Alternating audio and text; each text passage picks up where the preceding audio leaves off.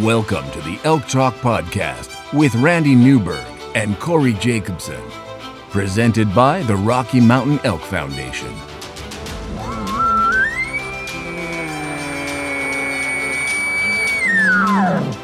The goal is what little you and I know about elk hunting, we share with people. I've got an elk bugling. It's like 120 yards away. What do I do? First off, the thought would never cross my mind when an elk's being 120 yards away to call anybody on a cell phone. All elk, All the time, only elk. only elk. Well, it's us having conversations. So we usually go down some rabbit holes, but If you hunt with Corey Jacobson, you will find the landscape is full of rabbit holes. We're just going to make this up as we go. and you look at it like, oh, that's a target rich environment. But if you're trying to single one out, a solo target there is much easier to go into than a, a big group. We record everything, so there's no BS and no lying, no faking it with us. Did we hit the record I button? thought I forgot to hit the record button. If you want to know something about elk hunting, this probably isn't the podcast to listen to. Should we give them a list of all the other Wow. podcasts where they might learn something? The Elk Talk podcast is brought to you by the Rocky Mountain Elk Foundation, ensuring the future of elk, other wildlife, their habitat, and our hunting heritage. To become a member, go to rmef.org.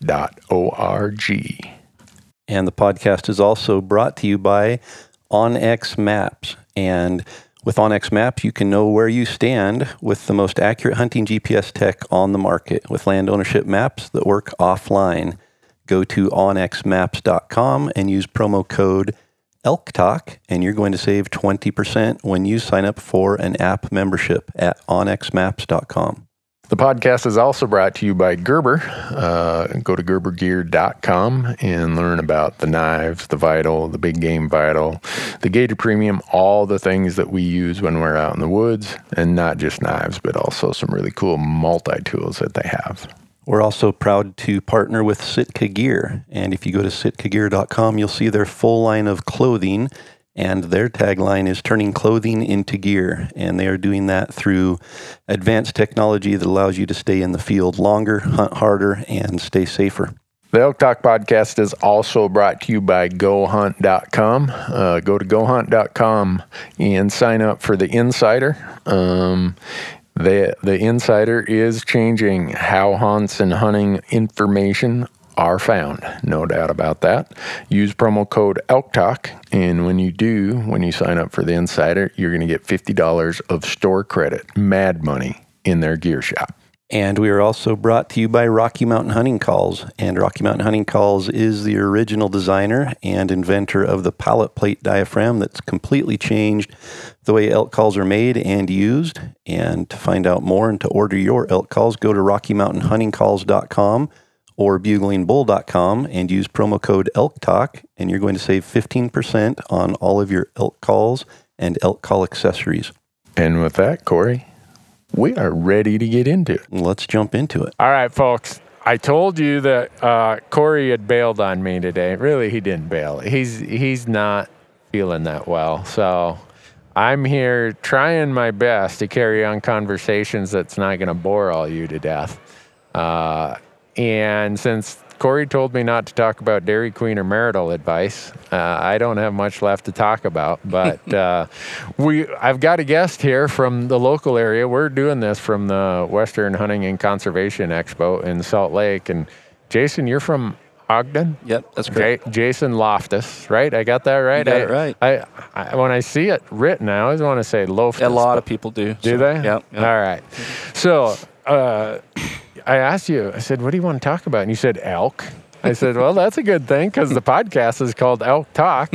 so uh, Utah elk, can we talk Utah elk? Let's talk Utah elk. Yeah. All right. Are, are you uh, really, uh, how do I say, protective about what, can we say units and stuff like that? or- Sure. Yeah. I don't have any. I'm a, here, here's the deal. I'm You're a on the waiting list. I'm on the waiting list. I'm a public land hunter. So Yeah. you know, I I'm like the rest of the guys. So there's no Uh, secrets, right? Yeah. well, I was lucky. I drew an archery tag here in 2004. Yeah. 14. Uh-huh. I didn't expect that.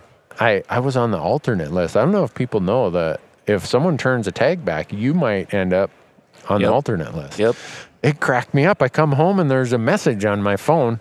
There's a long story as to why I still have a landline. I don't. We don't have to go into that. but I, I come in from my uh, afternoon hike and. Uh, there's this message, you know, I'm so and so from Utah DWR. Uh, you're the alternate. Would you like this elk tag that's been turned in? I thought it was a crank call. so I ended up saying, yeah, I'll take that. But What uh, unit did you end up hunting? Uh, South Cache. oh, okay. Um, and I I had a great time. I it, I went the last part of the season because you guys have your seasons open here in I think like August twentieth or something for Uh, archery. for for archery, mid August to mid September. yeah, and so I'd planned the last week, and I'd hunted four days, and was starting to feel like, all right, I'm getting it dialed in. And then my wife got sick and had to have an emergency surgery, so I had to go home, and I missed the last three days. But I, she tells me she's like, "Oh, I feel bad." I said, "No, you, you gave me an excuse now as to why I didn't fill my Utah tag because odds were I wasn't going to fill it anyhow. As bad of a hunter as I am." Oh but- yeah, right. so, but anyhow, you're on the waiting list. How is it? What's it like to be uh, a Utah hunter and you guys ha- have really great elk hunting, Yep. but it's hard to get a tag. And when you get one, like you, so when did you? so I drew a tag in 2011, 2012, 2012. Okay. So I do a Mount Dutton bull tag, uh, Okay. a rifle tag, uh, on a whim. I just put in because my brother-in-law had put in for the archery tag that same year, Uh-huh. and drew him and my nephew. Okay. So the plan was I just ah, put in for a rifle tag. It, we're hunting for his tag, Uh huh. and if we, you know, I'm going to learn a ton about the unit. Right. And so I just happened to draw. I was blown away. Got really lucky with six points, which is pretty unheard of, right? yeah. So yeah, Especially that unit. exactly. and and that was back in the day, right, when it was still pumping out some pretty good bulls. Right. And uh, anyways, we we had a really good hunt. You know, uh, learned a lot about the unit, and then I ended up connecting on opening morning of the rifle hunt because the rifle hunt here in Utah is right basically during the rut. it's that third week of September, Yeah. basically, That's crazy. which is crazy, right? But there are a series of November hunts that are late rifle hunts, Correct, but correct, yeah. the high demand is for well, yeah, why n- why, Right. why not, right? Hunting elk with a rifle in the heat of the rut, you know, it's like yeah. in Utah. Success rates are pretty high. I bet. Yeah, sign me up. But it's interesting to see how you guys manage for your elk based on age class of harvested bulls. Yes. Is what your criteria is that you try to meet. Yeah. That results in some really old, old age class bulls, yeah, and it Yeah. depend- depends on the unit, right? I think Right. now, and I don't know enough about the specifics of each of the units to know which ones are managed for trophy class, which Yeah. ones are managed more for opportunity. Yeah. But they have made a distinct a distinction there, Yeah. from what I understand. So if you want to put in and put the time in and wait and try to draw that premium tag, you still have that opportunity. But a lot of the units that used to be trophy units are now more opportunity units. Right. Yeah. so they've lowered the late, the age class. They've allowed more tags, you know, things like that. Yeah, I think when I had the South Cache, that was one of those units that they have a targeted harvested age, age class between five and six and a half or something, Yeah. five and a half, six and a half, something like that. Yeah. Um, but I still had a ton of fun. There was Yeah. nobody there. Yeah. Well, I had yeah. the place all to myself. I thought, is season closed or what's the gig Checking here? your dates. Am I am I supposed to be here? yeah. uh, but you're in your real life, you have a real job just like I do. Yes, I do. I have Uh, to. That's just the way it is now. But but you you do a lot of other stuff in the elk and uh, and hunting and anything outdoor world. yes, I do. Uh, what? Let us. Let, Yeah, so let's my- tell the folks what that is. My passion is the outdoors in general, right? Um, Yeah. I love elk. It's my favorite. Um, mule deer and sheep have become a close second for me. The sheep are just amazing. I've fallen in love with sheep. We Yeah. could go down that path. But, um, yeah, let's stop there because yeah. us Mon- Mon- Montana guys, we're always the brunt of every sheep joke. So when you say you've fallen in love with sheep, Yeah. we'll just stop right there. Exactly. but yeah, no. So a lot of my passion is in photography now. Yeah. Um, I still love to hunt. Um, I just look at it, you know, as hunting either way. Uh-huh. I'm hunting with my bow or I'm hunting with my camera. Yeah. Um, but yeah, that you know, that's kind of what got me into photography was wildlife, Mm-hmm. or the wildlife photography is the hunting. Yeah. Um, and then I've just taken that and ran with it. So it allows me to be in the field a lot more often, Mm-hmm. which my li- my wife loves, by the way. Right? Talking about marital advice. my wife says to me sometimes like. Can't you just go back and hunt? And, Yeah. You know, let's put the camera down. You know, Right. So, but anyways. So do know. you sell a lot of your images commercially? Or? Um, you know, I've had some success that way. I've worked with some good organizations and had some success that way. Um, but you know, I, I feel I saw a few prints here and there too. Yeah. Uh, through my Instagram account and stuff like Uh, that. which But, um, is uh, Untamed Images. by- Untamed Images. Yes. So Instagram. Instagram Go and there, Facebook. Follow it. Yeah. Yeah. Uh, well, thank you. Yeah. yeah. Facebook, it's the same. Same thing. Yep. All right. So one one of the things when Corey and I were talking about having you on here Yeah. is trying to, and, and since he bailed out, I get to I I don't have to listen to Corey's input about what we want to talk about. Yeah, it's all to you, It's man. all me. but one of the things we are thinking about is how, like you said, that. Uh, Doing your photography work is like hunting with a camera. Yeah. Or, or hunt, hunting, but with a camera Sure. a lot of things you're learning or that you see that you apply from photography to hunting. Sure. Absolutely. Yeah. Absolutely. So, and, and, and the other way around, right? I think one of the things that's been kind of a, a nice thing for me as I entered into wildlife photography was understanding animal behavior, right? Yeah. And understanding how to get close, um, and you know, understanding their um, where to be when I want, you know, to get a certain shot, you know, Yeah. things like that.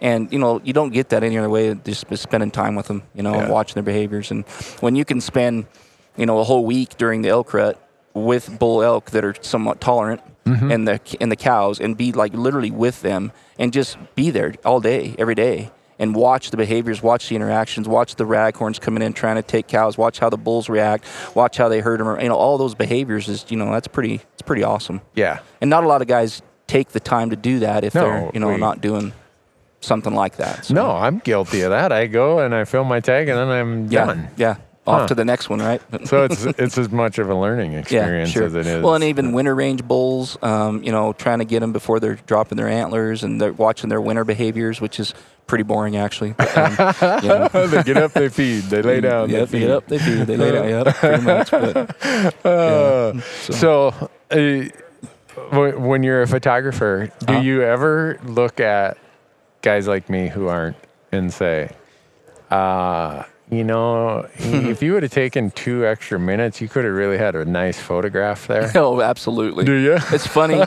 so I have a really good friend. His name's Bill Allard, and Yeah, I follow a bunch of Bill's stuff he's a, online. he's an amazing guy, and Yeah. and he's he's 78, just turned 78. His he? birthday was last week, and he's still out there getting after it, and it's Yeah. awesome. I mean, Yeah. he's, he's like my idol that way, right? Just yeah, I love his pronghorn. He must go to Oh. Wyoming somewhere, does he? yep. His So- pronghorn pictures, and I'm a pronghorn, not even No. though we're on Elk Talk, Yep.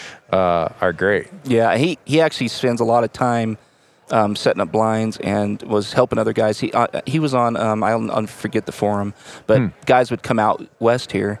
And he would help them fill their antelope tags if they drew a tag in Wyoming. so, and then he got to the point with his hunting where he'd killed so much stuff that he just got to a point where he said, "I am not going to kill an animal unless I can get its picture first. Oh, so wow. he was he was constantly challenging him. Started with a rifle, went to a bow, Uh-huh. and then he got to a point where it's like, I'm not killing it unless I can get a photo first. the So- before and after. yeah, it was. It's it's pretty it, pretty impressive, right? So, and then he got to a point where he just is. You know, I've, I've I'm I'd just rather shoot him with a camera. Yeah. So he's at that point in his life now. But So, as someone who produces outdoor media, Yeah. I get the question all the time: What camera should I buy? And Yeah. most of them are asking me from the standpoint of uh, Videography. yeah. yeah, Uh, but two of my videographers are really, really talented still image guys. Mm-hmm. Um, but I don't know how far we want to go into this or how much we want to say. Better watch it. Somebody's here. Your, your fan club is uh oh, here. uh oh. They, they want your, they want a picture with you or an autograph or something. yeah, right. But uh, I'm sure there are a ton of questions that come your way about Yeah. Jason, what should I buy for a camera? What should I have for this? And and the thing I find is everybody wants something that does it all. Well, I want to take video from really up close, wide angle out to 400 yards. Mm-hmm. Well, uh, how many lenses you want to carry with you? exactly. Uh, you know what? How many bodies you want? But Yeah. so I I don't know if in what you do that if you get a lot of that. Um, I do. I do. I get a lot of questions. Um, a lot of guys will reach out to me and say, you know, what's a good starter? You know, I'm a Nikon guy, Okay. so I know Nikon equipment pretty well. Um, I'm not. I mean, I know a little bit about the Canon and the Sony stuff. Yeah. But and I know Sony as far as video, Sony's like a lot of guys love the Sony for that Right, stuff, that's, right? That's what we use. We use all Sony stuff. Yeah. uh, And- for, and- for video. And it does an amazing job, right? Yeah. But I think it's hard to find that one does one all solution. It You just, won't find it in the video. I just don't think you will, yeah. Can you in the still I, image world? no, I mean unless you're like I said, depending on what you're looking for, right? If you want to just have a nice high-end point and shoot that'll zoom out a you know thousand time X or whatever, and you you know you're okay with that, then your quality is going to be a little bit less, but Yeah. you know that might be fine for guys. So Yeah. what I try to do is ask guys, what do you what are you trying to do, right? Right. What do you want to accomplish with what you're trying to get? Yeah. And I just tell them up front, you're not going to get the one one solution for everything. You're not. Yeah. You know, it just doesn't exist. So Yeah, you're uh, you're going to compromise something on low light or something on action or something on distance correct. or Yep. whatever. And a lot of guys have this misnomer about. You know, I carry around a big old 500 millimeter lens a lot. It's my favorite lens Uh-huh. because of the depth I get and the color and so on. But they think it's, you've got this big lens, it's bigger than a spotting scope. Right. So they're thinking, oh, you can see it, you can get a picture of an animal a mile away. And it's like, no, I still got it on an elk, I still got to be about 50 yards Yeah. to get a good image. you know, people don't understand that. It's like, I still got to be in archery range, you know, to get a good image. So With Yeah. a 500 with a millimeter. 500 millimeter. Yeah. So guys, Wow. you know, it's funny what this perception that people have about things and that. But Yeah. Huh. So when you see someone like me who's always in a hurry, Uh-huh. oh, I don't want this to spoil. Like, you know, it's hot. I got to get this elk taken care of. I'm sure you look at composition and say, you know, if you would have done this, if you would have cleaned the background out and Yeah. the, out of the, you know, you don't need four packs and two rifles laying in the background. you know, if you would have tucked the tongue, there's, Yeah. oh, do, you ha- do you have a cheat sheet list of photography, hunting photography for dummies? So, so one of the things that got me to start getting a good camera to begin with was that kind of that kill shot, you know, that that taking that trophy shot, if you will, whatever you want to call it. Yeah. um, you know, to celebrate that, you know, the accomplishment. But a lot of the basic things you learn is just like, you know, like we, we carry wipes in our pack now. And because you want it to be clean, Right. you don't want a bunch of blood everywhere. You don't want tongues hanging out. You don't want, you know, what I mean, there's just some Yep. basic things. If you just take a minute and think about it, right? Yep. And take those wipes and clean the blood off the mouth and to tuck the tongue in and pose the animal. You know, tuck the knees up under and you know, kind of pose it and don't.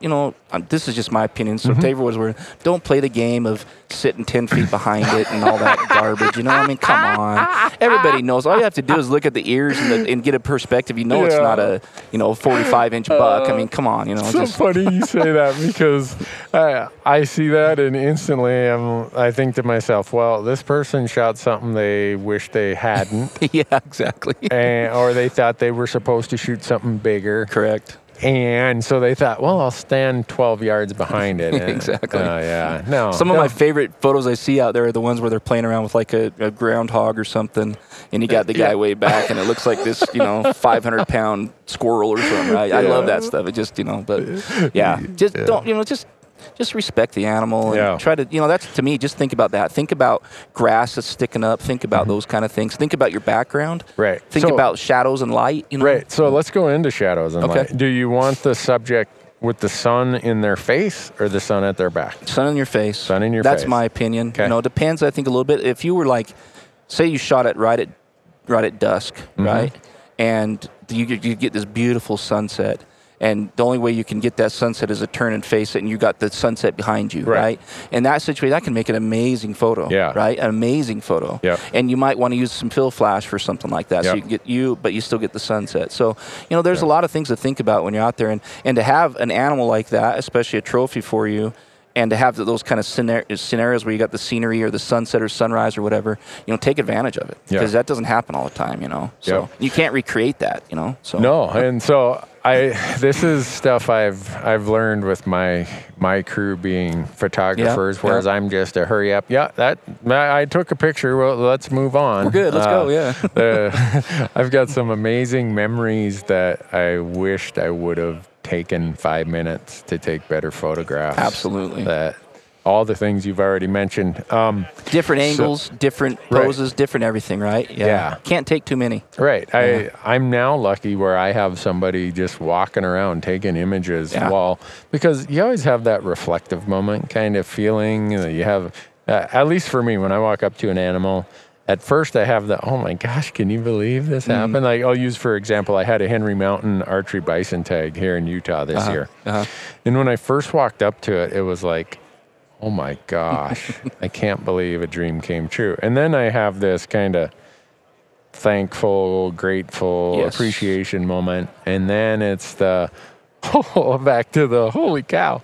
Uh, and I'm lucky to have a crew that's there taking images. So we get a little bit of all that. Yeah, capture And your emotions and Right. stuff too, right? Yeah, and, it's real. It's the moment. It's what's going through my mind at Yep. that time. And and then also we we try all kinds of different angles. We'll have some from the side, some from the front. We'll have we we've really uh, focused on showing people the utilization of the of the meat and, and the whole animal. Yeah. And that requires a different level of consideration of how you do it tastefully. Sure. Uh, tastefully meat, uh, Yeah. or, or photographing meat tastefully. yeah, there you go. Uh, but for me, in my imagery, I want people to know we eat this stuff. Yeah. We this is a this is our primary motivation for hunting, and we get hammered like yesterday on Valentine's Day. I had that bison heart, and it's so big, and there was an ankle that made it look almost like a Valentine heart, Yeah. and we'd cleaned it off. Uh, but needless to say, Instagram wasn't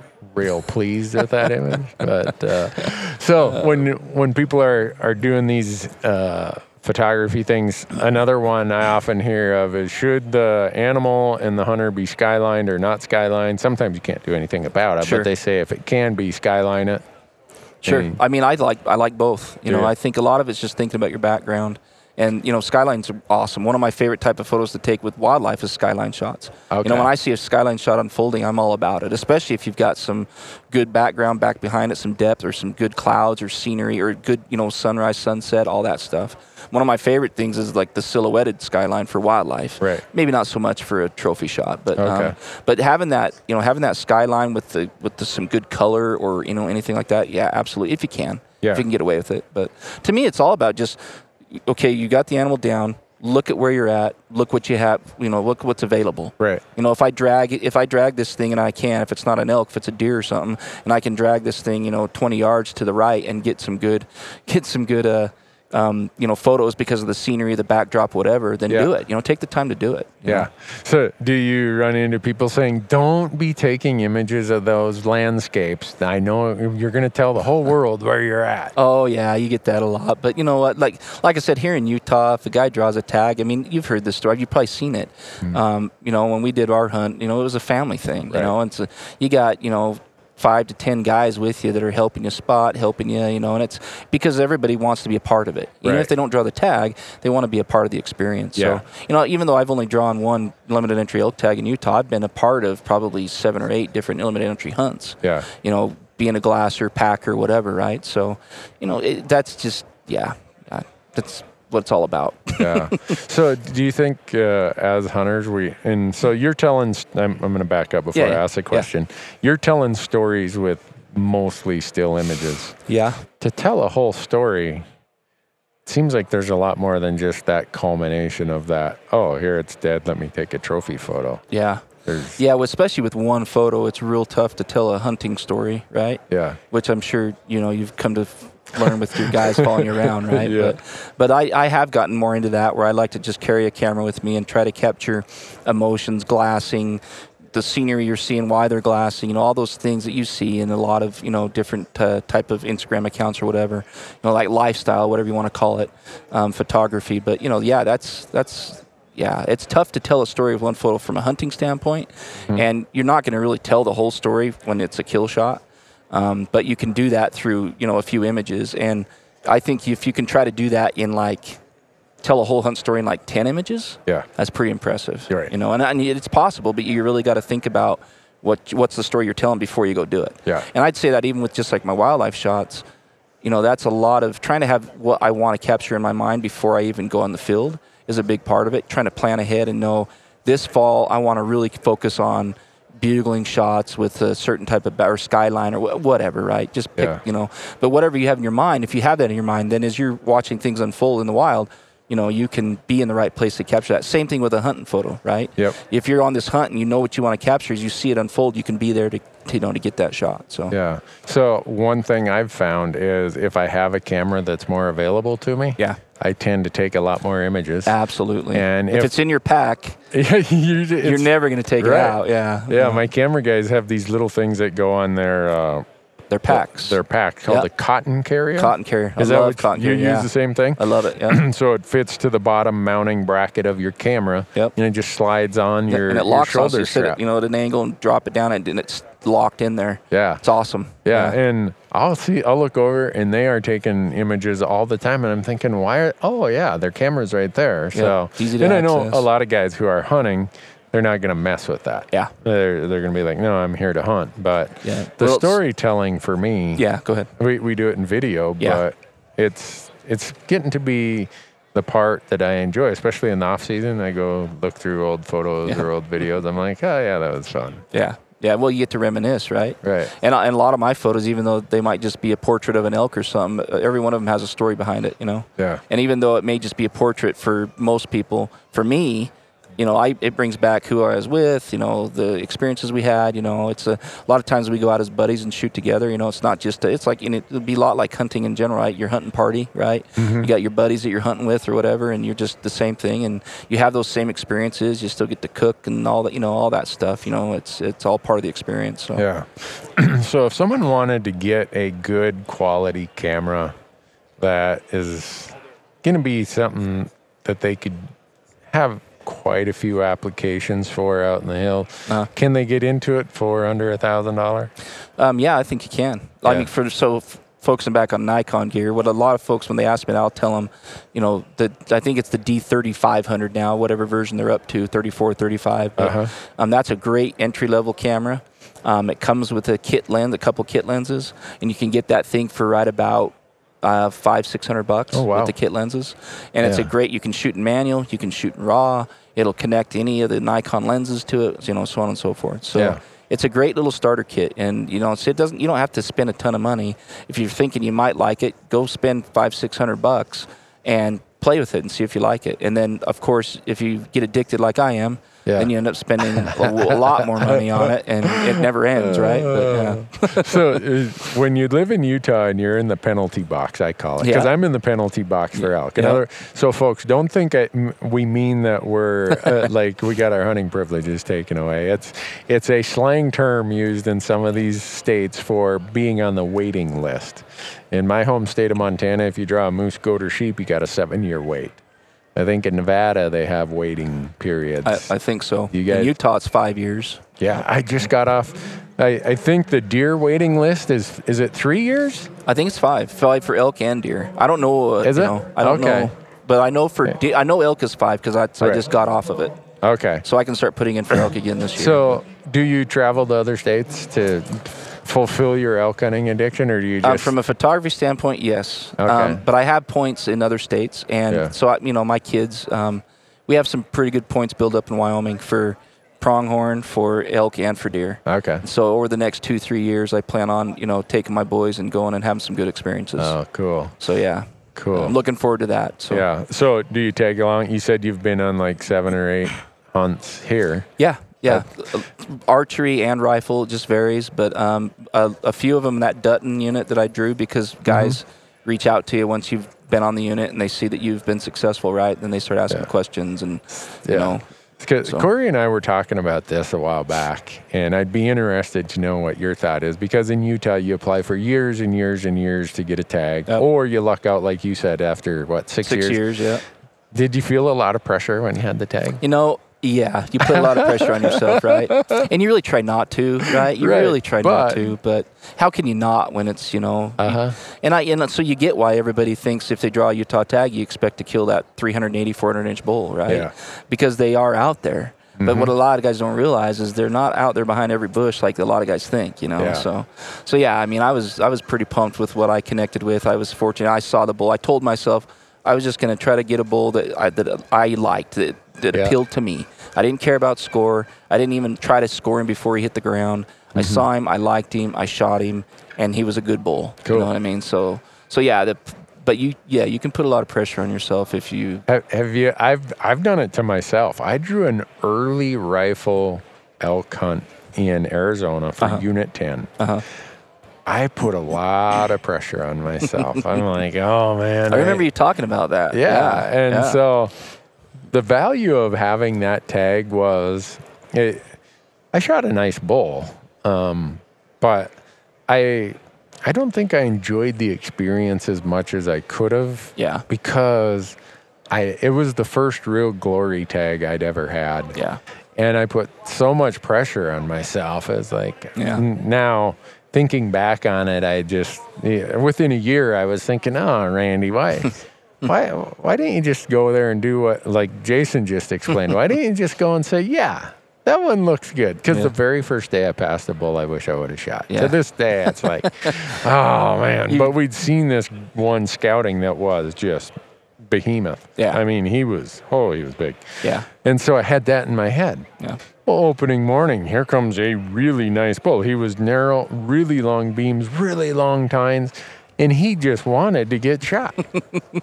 and I didn't shoot him. He was begging you to. Yeah. And you didn't. And yeah. now I'm like, oh, Yeah. Randy. When you look oh. back on it, right? Why Yeah. didn't I just shoot that bull? Yeah. Yeah. But I, I, I rationalize it by saying, well, I got to hunt an extra five days. Yeah. By, well, that's part of it, right? So But did you enjoy those five days? I, Right. That's the question, right? yeah. Every day the pressure felt a little heavier and a Yeah. little heavier and a little heavier. But you said you shot yours on the first opening day. yeah. So I mean, I didn't really, I didn't honestly have that problem just because opening morning, Yeah. you know, we had we had kind of patterned the elk and knew they were kind of crossing in this one area, and it just came together. I mean, Yeah. let's, I'm just being real, right? Just right place, right time. It came together. Yeah. So you know, So you're going to tell me that uh, it was this trick and this strategy and this idea, and if you don't buy this, you're never going to shoot one. more? Nope, none I'm of not- that. nope, none of that, Oh, you yeah. don't have a place in the TV world, then. Come on, Jason. You- Sorry, man, You yeah. got to have something more than that. Uh, you, nobody in our line of work says, "Well, I just said right place, right time." I mean, well, I'm just trying to be real, I guess. yeah.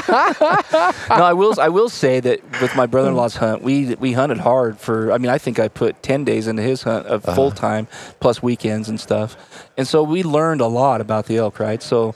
It, you know, like I said, understanding their patterns and their behaviors. By the time my hunt came around, it was like, well, you go down low, you go up high, and I'm going to be right here where they like to cross. And it just they they happen to cross. You Yeah. know, so it was that it was all, all the pre-hunt stuff of my brother-in-law's hunt that helped for sure. Yeah. But, And so, in a hunt like that, your all your photography stuff, where you're spending days out there with them, just photographing. Or- Yep. Were, were you going to school on what what you learned there?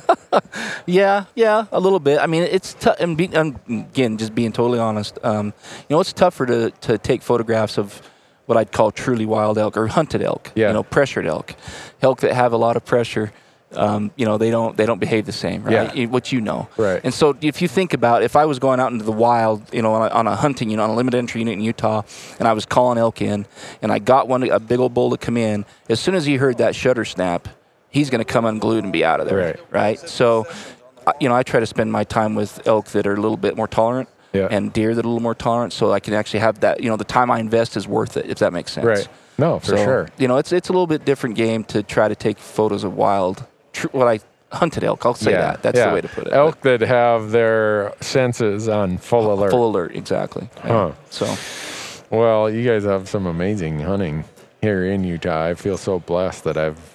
we do, but Um, being a resident in Utah, it's frustrating. You know, Yeah. it really is because I mean, it is. It's just demand, right? Supply and demand. I mean, Corey and Uh, I did a, a full podcast about applications in Utah and Nevada, and we lumped them together. Uh huh. Just because we were worried that a lot of people listening who might be traveling hunters who are non-residents to Utah or Nevada look at it and say, "Well, man, my odds are so slim, and I got to buy here. I think my uh, license fee is sixty-five dollars non-refundable. Uh-huh. Nevada, it's even more. Yeah. And so then I'd listen to the podcast. I'm like, man, we almost really bagged on Nevada and Utah, and it's it's not that at all. It's just the reality of how hard it is to draw a tag. And if you're allocating scarce dollars, where's Where's the biggest bang for the buck? eh, there right? you go. Yeah. That, that's what we are trying to focus on. But no, it's it's reality of it, right? So yeah.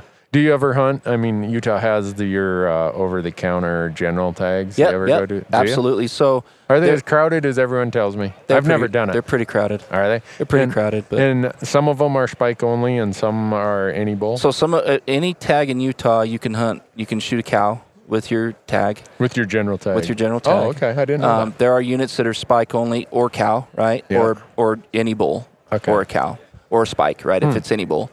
Okay. Um, but but yeah, I mean, my I it's funny this this necklace I'm wearing. Yeah. This is my first branch antlered public land bull I ever shot. Okay. So, and it was with my bow, and it you know I hunted a lot of years before I kind of started figuring out what elk hunt was all about, right? Um, and so it finally started to come together, and we called this bull in on the last day. Um, brought um, we me and my brother-in-law went up on the, the public unit we were on. The hunt usually ends on a Friday here in Utah, so we knew it'd probably be nobody around. We'd had some pretty good success through that hunt, um, calling bulls in and stuff. We went up the last day on a just a you know it's an hour from where we live. Just we'll give it heck, right? Go give it a shot. We walked out on this ridge line where we knew some elk were. My brother-in-law threw out a bugle. A bull across the canyon popped out, bugled back, and started coming. And literally, with five minutes later, he was on the ground. right? It was one of those. It was like, holy cow! So cool. So yeah, I was. I'm, I'm actually, you know, so that bull on the Dutton. And I'm not a big score guy, but you know, people use that as a frame of reference, Right. right? Yeah. He was about a 360 class bull, Wow. so a good bull. Yeah. Um, and this bull, I, I don't. I think he, if I put a tape to him, he's like 170, right? Little branch antlered bull, right? But I'm more proud of that bull, Uh-huh. Yeah. because of what it took and all the years of, of hunting and culmination, Oh, that, what it culminated in. Right. Than I am of that, you know, the bigger, the bigger bull. You know, that means more to me, Yeah. right? So. Oh, that's such a cool Yeah, story. Yeah, it's kind of Huh. fun. But so yeah, public land is you know if you're a Utah guy, the nice thing is is you can just go and buy an over-the-counter tag and go hunt elk. You Okay. can. So that opportunity is there. Um, you'll get a lot of pressure, but if you're you know if you're a meat hunter and you're trying to fill a, a you know a tag and put Yeah. some meat in the freezer, it's a good opportunity. Yeah. You know, and those late season cow tags that Utah has are a good opportunity too. Yeah. So you know, it's really if you just want to get out and hunt elk, and, uh, and I think out of state you can just come and buy an, uh, an Right. over-the-counter tag Yep, for you public, land, you know. So and it's a good, you know, it's a lot like Colorado that way. It's a good place to come do it. There's it's- there's crowded. You're gonna have a lot of pressure, but if you're the guy that's willing to get you know off the road a ways, which I know you are, Yeah. then you can you know you can you can find some elk and you can have some success. Really? So, yeah. Well, that's good to know because I uh, and I'm guilty of probably perpetuating the myth, yeah. if you want to call it that. That you know, uh, for the non-resident, Utah is nothing but a swing for the fences. Yeah. Say your prayers, send Yeah. your money off, and hope you win the lottery kind of event. But if it's not that way, that's that's good for people to know. Yeah. I, Well, and on the limited entry units, a lot of them now, which ticks a lot of the limited entry guys off. A lot of those units, not the trophy ones, but the ones for opportunity, you can actually hunt those limited entry units that hold those big bulls for spike and cow only Oh. up till the last week of the hunt. So Really? they reserve that last week of the hunt for just the limited entry tag holders. Yeah. But I mean, that's and it's challenging. So if you're the guy that draws the tag, do you want all those other guys on that unit chasing cows and Cows spikes and around, spikes? right? You know, so Huh. so you know, the, I don't know. There's mixed emotions about Right. that, right? But as a guy that wants an opportunity, it's there. You know, Mm-hmm. Right. Well, So- and you you have to harvest some of the cows. Sure. You know, if you're going to have true game management, you can't do that by just harvesting bulls. So when are you going to harvest the cows? If there's and Randy, they taste just as good as those bulls. I'm telling yeah, you. I'm, Corey and I we we get so many questions. Uh, people reach out to us on the podcast. Uh, if you go to elktalkpodcast.com, we have a comment page there, and we take those and we go through them every time. Uh-huh. And the number of comments we get about cow elk hunting, Mm-hmm. we we just we're, we're accumulating them, and we're going to have to do at least one, maybe multiple Yeah. episodes. Like against it, for it? No, or? for it. Oh, for Tell it. me okay, more. yeah. Tell me more. I Oh, want to go. I want to come do it. So this year in Wyoming, Mm-hmm. uh, we find out in a couple days what our Wyoming draw results are. Yep. Uh, I put my second choice as a unit where I, I'm pretty much guaranteed to draw and I can shoot a cow Oh, that's cool. because I want to go down and show people that it's not all about big bulls. Correct. I mean, don't get me wrong. If there's a big bull standing there and I got a bull tag, I'm happy to, you know, Yeah, oblige. yeah, you're gonna put a bullet in it. Yeah. Yeah, but yeah. but I eat a lot of elk meat, Yep, yep. and like you said, uh, well, there's a bull or a cow. I can't really tell the difference, or if I can, the odds are the stuff I, that was a little tastier and a little more tender was probably the cow. Yeah, yeah, yeah. Um, well, and, I'll, and and so for us archery guys, you know, killing a, a bull elk with a bow or killing an elk with a bow was a is a pretty good feat, right? I mean, it really is. Even Yeah. if it's a cow or a spike, I mean, they're Yeah. they're, it's easier than killing a big old herd bull for sure, right? Yeah. But it's still, I mean, you still got to get in range. You still got to trick them. You still got to trick their senses, all that stuff, right? Yeah. So it can still be a pretty fun hunt. I mean, Yeah. it really can, and it's Oh. an opportunity that's overlooked by a lot of guys. Yeah, So, in Montana now we our archery tags are either sex in most places. Yeah. So I'm the reason I didn't shoot one last year is I knew I had that bison tag and I was thinking Yeah. to myself, boy, I got an awful lot of meat here that uh, I'd be able to fill my freezer quite easily. Yeah. And uh, sorry guys, how you doing? I watch your videos all the time. Thank you. We're doing a podcast, or I'd visit with you. Uh, yeah, we'll see you. So, thank you. So Jason's probably wondering what's this all about, but No, I know. I get it. we're at the Go Hunt booth here doing these podcasts, and there's people here Swinging at the show who Bugging both of us. Yeah. yeah. But so sorry about those interruptions, folks. But sometimes you got to interrupt just to move them along. Uh, but I've uh, I, I didn't uh, really focus on filling my Montana elk tag that. I mean, I went out and hunted. Don't get me wrong, but I had some opportunities in areas where I could have shot a cow, but yeah. I, I, and uh, so I often wonder, do people see that and say, "Oh, he's too good to shoot a cow"? No, it's not that. It's for me. I I get to hunt a lot, Yeah. so Yeah. And I knew I had that bison tag. Yeah. I wasn't sure I was gonna fill it, but I was hoping I would. uh, Which is cool my- that you did. That's awesome. yeah, it was so much fun. And then my son had a Wyoming elk. So that's if people see us passing on cows when we have the opportunity, it's not because it's something we don't. You're not against do. it, No, or- not yeah. at all. I sure. I've helped so many people on cow hunts. I just I, I think it's great. Yep. I, I mean, the very first deer I ever shot was a doe. Yeah. And I was so excited as a kid, and Yeah. and I've shot a lot of does Sure. i- in my adult life. So Yeah. no, I, if we get back to the core of why we hunt, and that being food, which Yep. it is for me, Mhm. is there a better place and a better time to be getting that food No, than when not. that cow elk is right there in front of you? It's, it's hard to pass up. yeah.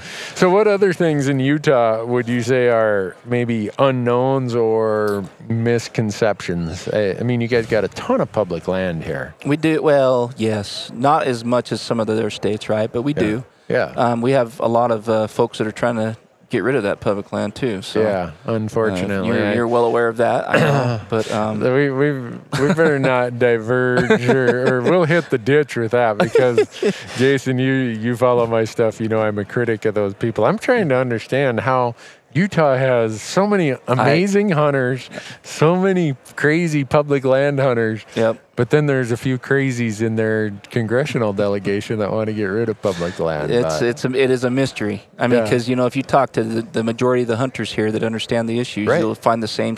Everybody's on the same page. I know. You know, and I know they're out voting. I know they're active and engaged. You know, it's just I, it just the, the numbers just must be enough that it's just not enough of us to you know make. well, you brought it up, not me, I know, so- I know, I know. Well, I mean that's that's the that's the big controversy for Utah. I think right now, Right. Yeah. Is you know it's we do have so many opportunities and there's so many people that are out there just trying to take them away you know Yeah. and and people need to be aware of that and I know it, there's been a lot of talk about it and I think more and more people are getting aware of it Yeah. but you know, uh, when you're voting, that should be one of your one of your main concerns if you're a, if you're a hunter, Yeah. if you're a public land hunter especially. You Yeah. know? And I tell people, and even if you vote for someone because you got other priorities, Sure. I get that. But when that person votes on public land, make sure they know How you feel. how you feel. Exactly. I mean, uh, Yep. there's not a perfect solution, but if you if enough people continually tell that person this is how I feel about it, maybe they will change their mind. Yep. Yep. So You know, and you've said it before. You know, it just kind of cycles. It seems like it comes up and it gets fought, and fortunately we win the battle, and then it kind of just goes away. Yeah. And then it's, it's eight, ten years go by, and it comes up again, and they're trying to get that land. You know, and so yeah. Yeah. But- so hopefully we can win this cycle, and we can keep people informed, and you know, Yeah. that's. Uh, well, I didn't mean to bring No, that no, up no, and, you're and get you're us good. on a tangent here, Jason. it's I a just- good it's a good discussion. It really is. Yeah, man. it is. But you, Utah, at least where I had the tag, I could not believe how much public land there was, and there were really not many hunters Yeah. out there. There were a few people out in the woods. Yeah. I, I was telling some person here earlier. I thought when I had that tag, I was wondering, am I hunting the wrong season dates, or, Yeah. or what's the deal here? Because Yeah. you guys manage so conservatively that when you do draw a tag, Yeah. you you might see other people in the woods, but they might be a family member or someone helping. Sure. But as far as actual tag holders, It's pretty it's pretty slim. Yeah. really, really. It is, and, and you're right. There is a ton of public land. Um, you know, the elk are around here pretty smart. You know, if they get a little pressure, they know where the private land is. You know that you you know they get a little pressure and they end up, you know, going onto the public land. But what's that? Yeah, we're doing a podcast, so Yeah. oh well, thank you. I appreciate it. But yeah, it's uh, you know, it's you know, just I don't even know. I lost my train of thought. Sorry. yeah, we just got interrupted. We had somebody bring me a cup of coffee, That was nice. Rundell. Uh, and then some guy stopped us. Are you guys podcasting? Yeah, yeah. We're sitting here with headsets on, a recorder device between us, and we're talking to each other. And people are, "Are you guys podcasting?" Uh, no, we're We, just we need a sign. Rehearsing. I Yeah, guess, we need one of those rec- studio recording signs. in session or something. yeah, something like that. But um, tell me, and this is I was asking you before the podcast. Mm-hmm. My son has 15 or 16 points here, Yep. and he just likes to go. Yeah. He, to him, yeah. It may. The only reason he's got that many points is well, a combination of two things. When he's in college, all I did was buy a point for him. Sure. I, I didn't even apply. Well, and then he gets to the situation where work and everything else, he can only do one hunt a year. Yeah. But your late season hunts are the ones where he would have a pretty good chance of drawing. Drawn attack. Yeah. Are they pretty good?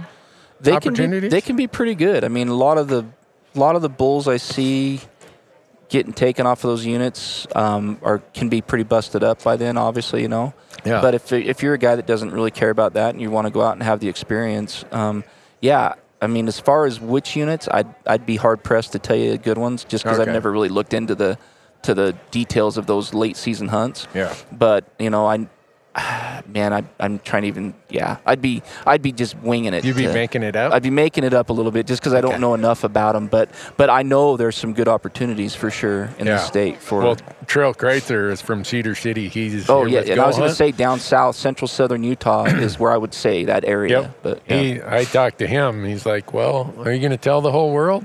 yeah. I'm like, "Well, it's already on your Go Hunt system, right?" he laughed. He's like, "Yeah, Yeah, you got to find it though. Yeah. that's right. Yeah, that's the beauty of Go Hunt. It's there. It's just up to you to find it." yep, exactly. But no, I, I, I, I love coming to Utah Uh-huh. because the people I meet are wonderful people. yeah. And like I was saying, all the public land and the quality of the experiences Yeah. are really, really good. I, I'm embarrassed to say this. I, I did not know how good the Fillmore Oak Creek deer tag is. Yeah. The first year I applied for it, I had four points or five points, Uh-huh. just out of a off. Just a thought, whim. "Oh, what the heck? Yeah. I drew the one non-resident tag Oh my heck! in 2016. Oh my heck. And I think there was one non-resident tag and maybe four resident tags. Yeah, something pretty like that. slim. Yeah. We hunted there for a week and never saw another hunter. That's amazing. We ran into a couple guys who were scouting for someone else, but oh, you talk about a quality experience. Yeah, yeah. And boy, there were some tremendous deer there. I muffed it. Oh, did you? Yeah, I shot two air balls. Oh. Uh, so, I, in fact, that's a film that we just released out on our Amazon channel, and I watch it. I'm like, oh, I wish Corey was with me. Corey, he's a, he's a way better archer than I ever will be. Oh, was it an archery tag? Yeah. Oh, was it? Okay. yeah. Oh, if I would have had a rifle, Oh, that's tag, what I was wondering. I was sitting I, there thinking, I yeah. don't think those would have been air balls at those distances. but you never know. As big as they were, I could have got excited and missed. But uh, the reason to bring that up is Yeah. the quality of, of the experience. If you are the lucky guy, Sure. high risk, high reward. Correct. Is kind of Yeah, exactly. Absolutely. Well, we mentioned it earlier, right? I can't remember, but I think I know a lot of the limited entry rifle tags in this state are, if not 100%, close to 100% success, Success rate. rates. You Yeah. know, so especially those trophy ones where they only give, you know, high quality, high reward. Right. So that's why they're so coveted, right? I mean, Yeah. so you, I mean, I get it, but it frustrates a guy that's an archer that you know cause sees that there potentially could be more potential Mm-hmm. um, tags given away if there was you know the, some things done a little differently. You Yeah, know, and I know a lot of the other states do those things differently, and I'm more than welcome to go to Colorado or to Idaho and, and do that, Do it, right? yeah. So I mean, I you know, it is what it is, and they've No, I, I do look at that because you have a 100% success rate on those rifle hunts that are in the rut. yeah, how much additional if you move that towards the end of the rut. I- Yeah. I mean, like into October Yeah. even. Yep. How much more archery opportunity? How many more people could you run through the Correct to the, The- point system. the point right? system? and that's what frustrates a lot of the guys is it's this point creep. I mean, I've I started putting in my kids for tags, you know, for points when they were Yeah. little, and on and they have some decent points. I think my boy now has, my oldest boy has 13 points. You know, because I've been putting him in since he was old enough to put in. Yeah. Um, you know, and that's not great, but it's not bad. You know, he's Yeah. kind of in that same range your boy's in. Um, but you know, will he ever be able to draw a tag? He in his situation he might, Right. but like my younger boy, he's only got like six or seven points. And the way point creeps work, and you know, I just don't know. I, I'm afraid. I think you've I've heard you talk about this before. I'm afraid at some point these these states that are doing points like that are going to have to just say, "You guys, this ain't working anymore. We're Right. just boom, we're back to zero. We're sorry." but everybody's on the same playing field now. Points are gone. Everybody has the same chance to draw. If you draw, you have your waiting period. You move on, you know, Yeah. because I just see it. I can see it that it's just going to be almost impossible for some people to even have a chance to draw on a tag. you know? especially younger people, and Exactly. that's where my concern is. If Yep. it was just us gray old farts like me, and I can say that because I'm gray as a ghost. Uh, if it was just old gray guys who it impacted them, Yeah, uh, fine. But Sure. I worry about the discouragement it has for new hunters, younger Absolutely. hunters. If we always say we want more people to get into hunting, absolutely. these really tightly constrained uh, draw systems stack the deck against those They do. people. They Which do. the Corey and I, our next podcast uh, that we're doing on drawing is New Mexico. Okay. Well, New Mexico does not have a point system. Yeah. So every year, your chance is as good as my chance, and I've been applying there for 20 some years. Yeah. And I'm fine with that. Sure. I, whatever. Yeah, I- me too. I mean, especially after seeing what points can do. You know, I mean, in Utah now, even general season deer has become kind of like a draw hunt because of the way they've done it, right? And they're managing the units better. They need to because mule deer need that attention. I mean, I 100% support what they're doing, right? But the hard part is, is my son who's coming up, and I'm trying to keep him engaged and keep him active in hunting. Mm-hmm. He is he's 16 this year, and he's drawn two deer tags, and he could start drawing when he was 12. Yeah. So that's a general season deer tags. He's only drawn two in his life as a, a young hunter. Whereas those of know? us who live in places like Montana, Idaho, Wyoming, or wherever, Yep. our kids, any of us, can just go buy our resident deer tag over the counter, and Sure. by the time a kid's 16, he's he or she is hunted four or five deer seasons already. Correct. So, Correct. Yeah. So yeah, that's that's a challenge. I wish I wish I knew what the answer was. Yeah, me too, me too. I, I really and, and I got to be careful. I mean, if I like again, like I said, if I want that opportunity for my son, I can drive to Idaho. I can buy an over-the-counter deer tag. Yeah. And we can go hunting. You know, Yeah. so it's not that there's not opportunity out there. But if you're wanting to try to stay local and somewhere close to home, you know, And makes it in budgets and so on. yeah, it makes it more taking kids difficult. out of school time off of work and all that stuff. Yeah, so Yeah. you know, it all plays into it. But Yeah. So if uh, how old are your your So my youngest boy is um, 15. He'll be 16 this year, and my daughter's uh, 20 and or 19, 20, 19, and my oldest boy's 22. Okay. So Any tidbits of advice for the audience to keep your kids into hunting so that the the, the video games or the whatever distraction in life doesn't outcompete? I'll tell you what. So it, in my experience, and my youngest boy, he's pretty big into video games, right? But uh, um, for me, it's all about just taking them out when they're young and just being, you know, having that be part of what you do. It's Yeah. part of what I did. It's part of my dad was dragging me around the elk woods when I was three years old. Yeah. He called me his little mini elk herd. I know he missed a ton of opportunities because of it, Yeah. but I'll never forget those moments I Right. had, right, with my dad. So uh, hopefully my kids feel the same way. I've been dragging them around the elk woods ever since they were three years old, and the same thing. And I know there's I missed opportunities, but I don't care. It's not why I was doing it. Right. I was doing it because to me that's the most valuable quality time a guy can have with his kids. Yeah. That's what it's about. Uh, so And I tried this on my son when he was a young one Mm-hmm. uh, because it, it was really big to me. If my dad or uncles, we were going camping Uh-huh. as part of a hunting or fishing trip, Mm-hmm. that was way more appealing to me than if we were doing a day hunt or a day fishing trip. The camping part was just, it was cool. It was intriguing. And all my friends at school were, oh, you stayed in a tent? Mm-hmm. Yeah. Oh, you, you guys cooked over an open fire? Yeah. and at the time, it really didn't dawn on me what the how that was affecting me. Yeah. So I started taking my son out for the specific purpose of this is going to be a camp out one. Yeah. Yeah. And we did it a lot with fishing. And he loved it. He uh, he'd say, "Well, Dad, are we camping?" That Yeah. was usually the first question. And then eh, for his birthday, which is always in May, Mm-hmm. I'd tell his buddies, "However many of you I can fit in the truck, Yeah. we're going camping for the whole weekend, and we're fishing." That's yeah. And those kids, it became a big priority for those kids. They'd see me, Mr. Newberg, Mm. can I do I get to go camping again this year? I was surprised how many of these kids oh, had never it. camped. They love it. yeah. Yeah. And they'd never done it before. So Yeah, yeah. for me, I think there's a lot of ways to get kids interested and keep them interested Sure. That isn't necessarily, oh, you got to draw a Henry's Mountain deer tag Absolutely. to do it. You're, that's a really good point.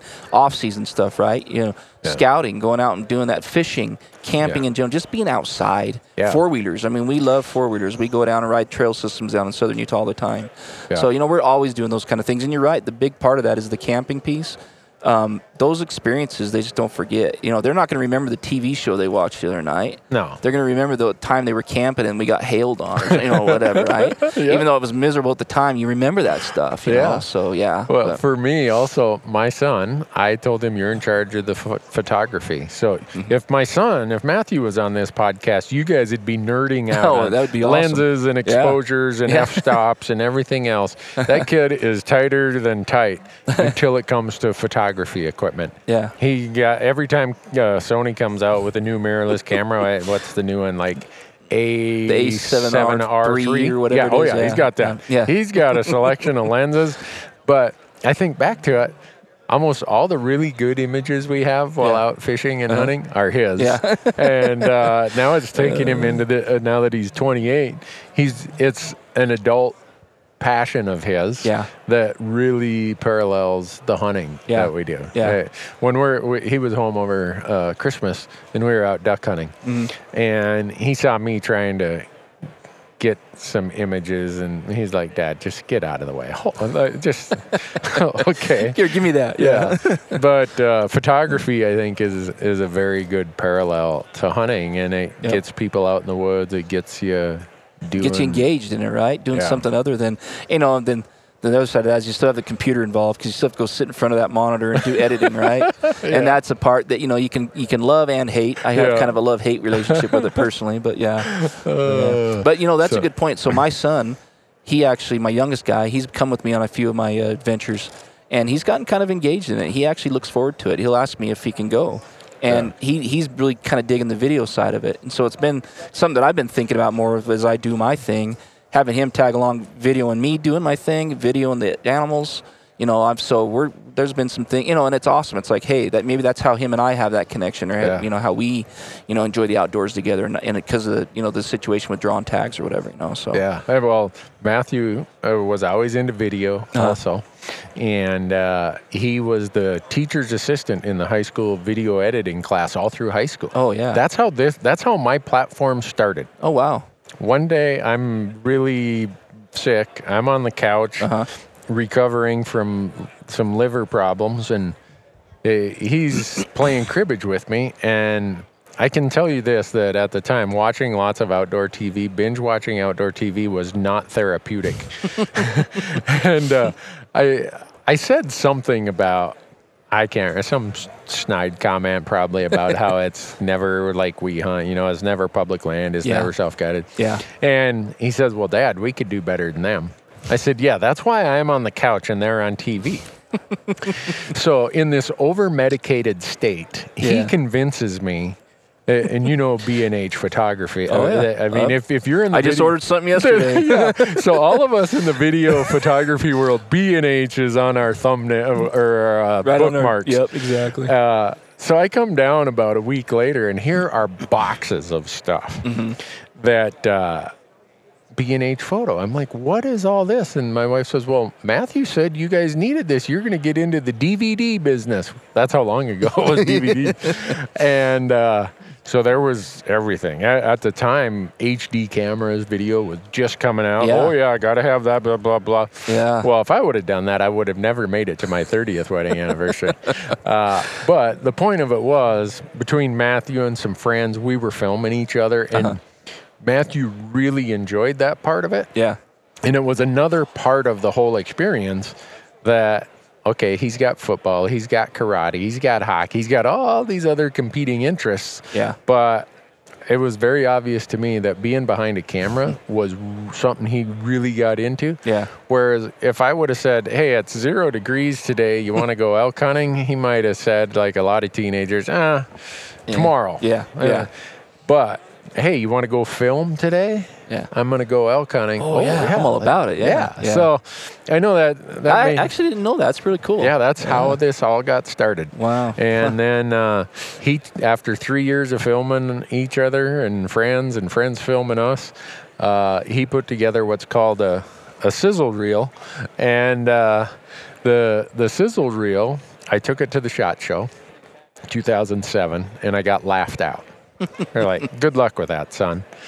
Went to the shot show 2008, got laughed out good luck with that. Public land, self-guided, ha ha ha. So I, I folded up the tent. Wow. Yeah, I was like, well, and Matthew was heading off to college. I said, well, heck with it. We sold all of our cameras. We we, we got out of it.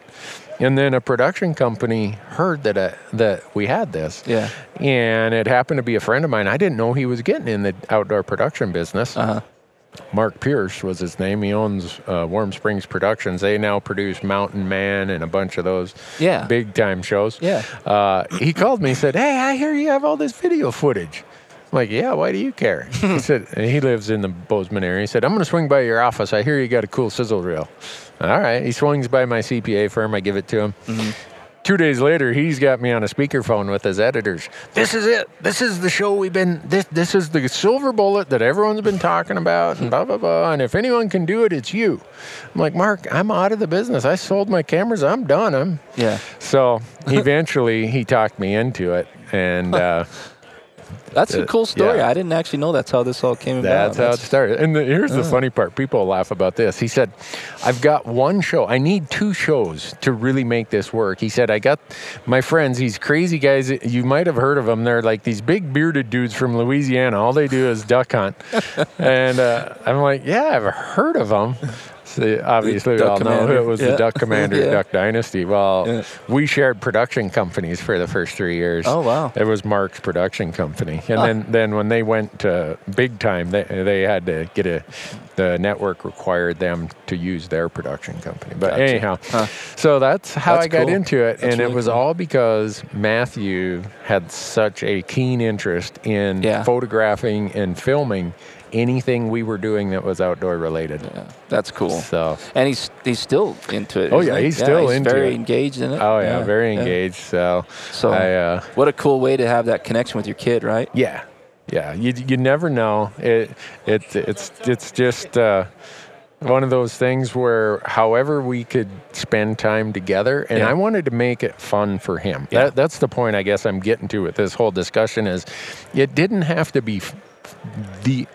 Like, like you were saying about you scared some elk away from your dad. Sure. I knew that there were times doing it in a way that a kid would enjoy it Yep. was I wasn't going to climb 3,000 vertical feet that day. Sure. I wasn't going to go sit on a rock when it's zero degrees and 20 mile an hour wind and glass from daylight till dark. Sure. Yep. But it was an investment. Yep. And now I look at where it's it's taken us Yeah. in that investment by making it fun for him when he was a skeever. Yep. I mean, a skeever. Just a little dude. Yeah. Yep. Uh, the the very first time we went out, I still remember it. He had got a, a, a chocolate lab for his fourth birthday. Oh, cool. Well, when he when, when the next hunting season, he was five. Uh, a bunch of my buddies invited me on a pheasant hunt in eastern Montana, and Yeah. he's like, "Well, Dad," uh, he heard him invite me. He's like, "I thought we are going pheasant hunting tomorrow with Copper, his his, His new dog. dog." Yeah. and it was just absolutely miserable, terrible. Yeah. And I woke him up. I'm like, "You sure you want to go?" Yep, yep, yep. so we went. Mm-hmm. The dog flushes. One rooster. I shoot it. It's like the day was meant to happen. Yeah. That kid is soaking wet. It's maybe 40 degrees, miserable. Miserable conditions. Yeah. But his dog retrieved a pheasant. it was. he was on cloud nine. Yeah. Yeah. And so I think back to that day. It's one of uh-huh. my fondest days of of Time in the being field. out there and Yeah. and I know in elk hunting it's more intense than like that pheasant hunting or fishing, but sure. I think there's ways we can do it Absolutely. to, to get them in there, and that's why I, I, you probably weren't prepared for me to put you on the spot. No, that's fine, man. I, I'm, I'm telling you, that's what it's all about for me. Uh, that's what hunting's always been for me is time with my family and friends. Yeah. I mean, I'm just, you know, would I like to have the meat in the freezer and those, you know, trophies? Absolutely. Yeah. But to me, those are just the benefits, this, the pluses. Yeah. Uh, the, what it's all about is that you know that time and that investment in those conne- those relationships. You know? Right. So, And to me, that's really how I looked at it is not a financial investment, but if I can't invest some of my time, Yep. uh, then I'm probably not going to get much of a return out of that Yep. down the road. And Exactly. now I I see how much fun we have together, you know, and I'm sure you see it with your kids. It's it's worth every second. every, every second. and it, yeah. and you almost wish you could have done more. yeah. That's how I feel. But Yeah. uh, Well, Jason, what what do you want to leave the audience audience with? Anything special? Anything? I don't know. You know, just you know, if you if we want to go try this stuff, if you want to try photography, um, I tell guys all the time, you know, just reach out to me. I'm more than happy to try to help a guy out. where can I they where can they reach you at? Um, through my Instagram, you know, uh, direct message me or my Facebook page or whatever. Just contact And me. Instagram me. is we Um, Untamed Images by JL is my actual Instagram account. Okay. My Facebook is the same. It's Untamed Images by Jason Loftus on Facebook. Yeah. But if you type in Untamed Images, you'll you'll find me. okay. Um, and then just you know DM me, um, reach out to me. I'll try to help anybody I can. I mean, I had guys reach out to me and help me.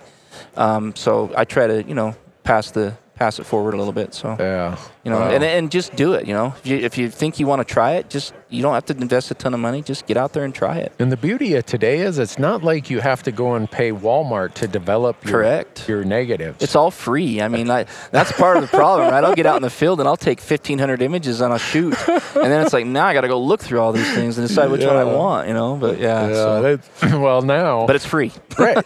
so the the requirement to do it now compared to what it was Oh yeah, 20 years ago. completely different. Uh, some people listening to this podcast probably don't realize that there was a time you had this little canister that had a roll of film in there that you had to load in the back of the camera, and you bought either 24 images or 36 images Oh on yeah, a film. and you had to buy the, the right ISO. Exactly. Oh yeah, Yeah, yeah, yeah. And then you would to take it out of the camera. You'd go down to Walmart or wherever, and you'd get it.